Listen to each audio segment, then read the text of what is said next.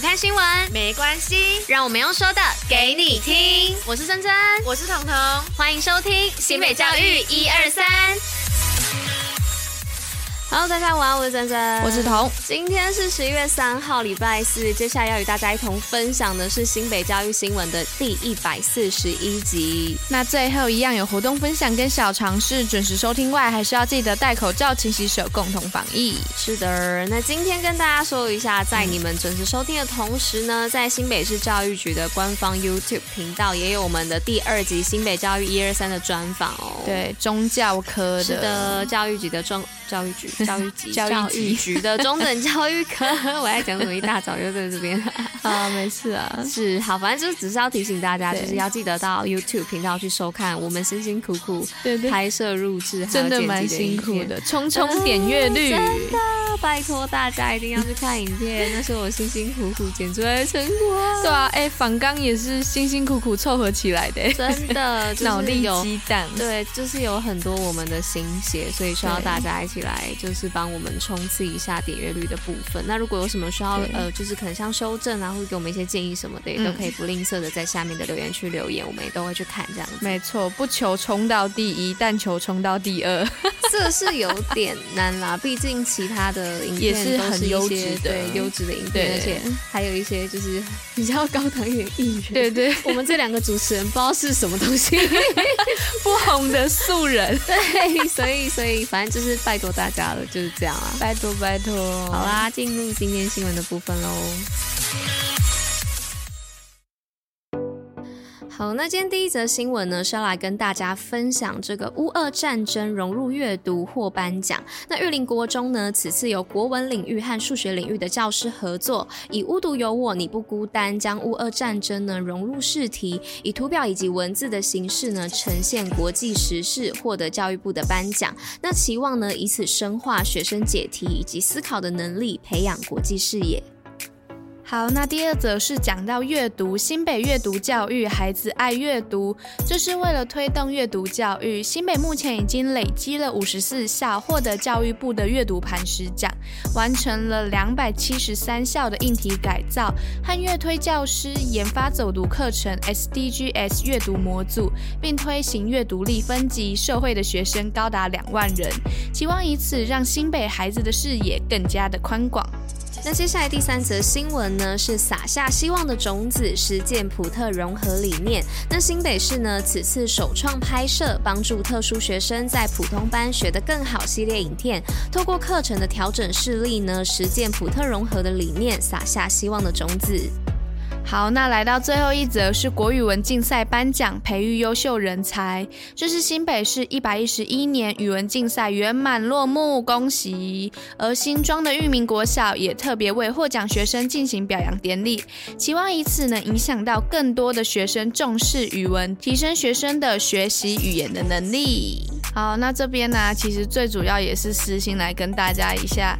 大大家讲一下，就是国语文真的是蛮重要，因为像我的教授他就有特别，就是针对国语文，然后来进行一个问卷调查，然后发现大家都觉得就是。国文当中啊，其实讲话是蛮重要的，就像是出社会啊，在学校啊，你什么你都要用到讲话。那还有说报社大概每个月会用到的成语量大概就一千一千多个，或者是两千多个吧，等于你一天平均会使用到十八个成语，大家就知道国文多多重要，就读中文系的。同胞们也不用，对啦，也不用 太灰心。中文系毕业的，所以他刚看到这个这一则新闻的时候，就心有戚戚说，就跟我说，我一定要来跟大家说国文的重要。对，对大家不要再觉得国文不重要了，国文很重要，好吗？对啦，就是其实中文啊，国文，呃，应该说语言能力，不管是国文。或者是英文等等的，嗯、其实对于，因为像我是读传播的科系来说，其实也是蛮重要的。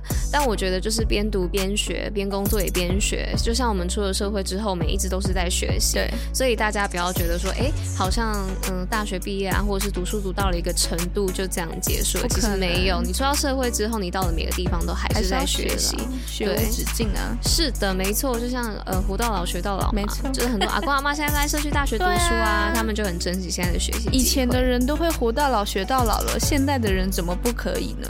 对啊，所以就是鼓励大家多多学习喽。那不管你喜欢的领域是什么，都可以勇往直前的前进去做学习。好暖心，怎么了？我突然来到一个知心灵鸡汤概念吗？啊、太鸡汤了。好啦好啦好啦，那就进入今天的运动报报乐吧。新北运动抱抱乐。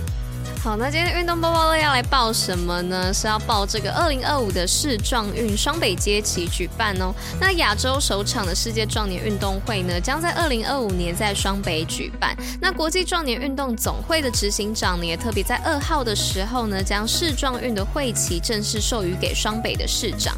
那同时呢，也宣告双北世壮运迈向下一个里程碑。同时呢，也期望此次的世壮运能为双北带动观光产业的发展以及百亿。的观光财哦，啊，百亿耶，对好多 哦，是百亿哟，是百亿哟。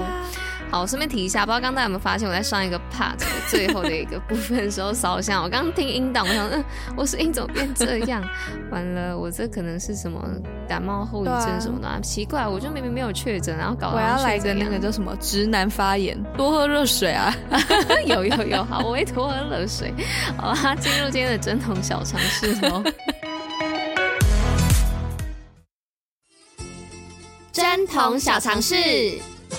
嗨，大家，我是童。那今天的针筒小尝试要来跟大家讲什么呢？要来跟大家科普的就是希腊神话当中普罗米修斯的故事。那不知道大家有没有听过普罗米修斯呢？有听过的可以跟我一起回味，没有听过的可以听我细细讲这个故事。那话说啊，普罗米修斯他其实是泰坦神族中最受欢迎的一位巨人。那他这个名字啊，其实也就是有着一个先见之明的人的寓意，同时他也是人类的造福者，在跟众神的对抗当中啊，他永远都是站在人类的这一边，同时他也为人带来火种啊，带来文明。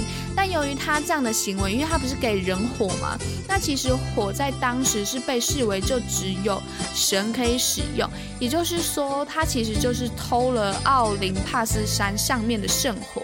而这样的行为也惹怒了宙斯，因为他认为那这样不就是人跟神就是都没有分等了吗？那他也因为为了要让宙斯息怒，所以向他提议说，那人类会把动物做成祭品来献给众神，但是要分送哪一个部位给众神呢？就大家说法都不一嘛。所以普罗米修斯啊，他就想出了一个办法，他宰杀了一头公牛来当做祭品，那分成不均等的两份，那一份呢全部都是牛骨，可是上面却带了香气扑鼻的肥肉，那另一部分呢则是都是牛肉，只是它是盖在脏脏的牛皮下面，那他这样的小伎俩其实也被宙斯看破了，所以他就非常的生气。以永远锁在高加索山顶，每天都有一只老鹰会来啃食肝脏，但是肝脏到了晚上就会长回来的这个刑罚，让普罗米修斯生生世世的都在高加索山顶上面受苦。而普罗米修斯啊遭受永恒酷刑的这一个故事，也提供了很多艺术创作者的灵感，特别像是油画啊，像是鲁本斯的作品。此外啊，现在在罗浮宫其实也有个雕塑品，就是以这个故事为灵感，那叫做被俘的普罗米修斯。那这个俘啊，其实就是束缚的缚。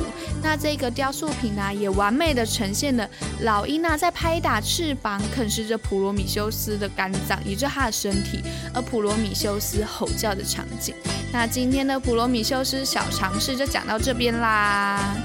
那我就来结尾喽，就以上就是今天为大家选播的内容。新北教育中心，我们明天见，大家拜拜，拜拜拜。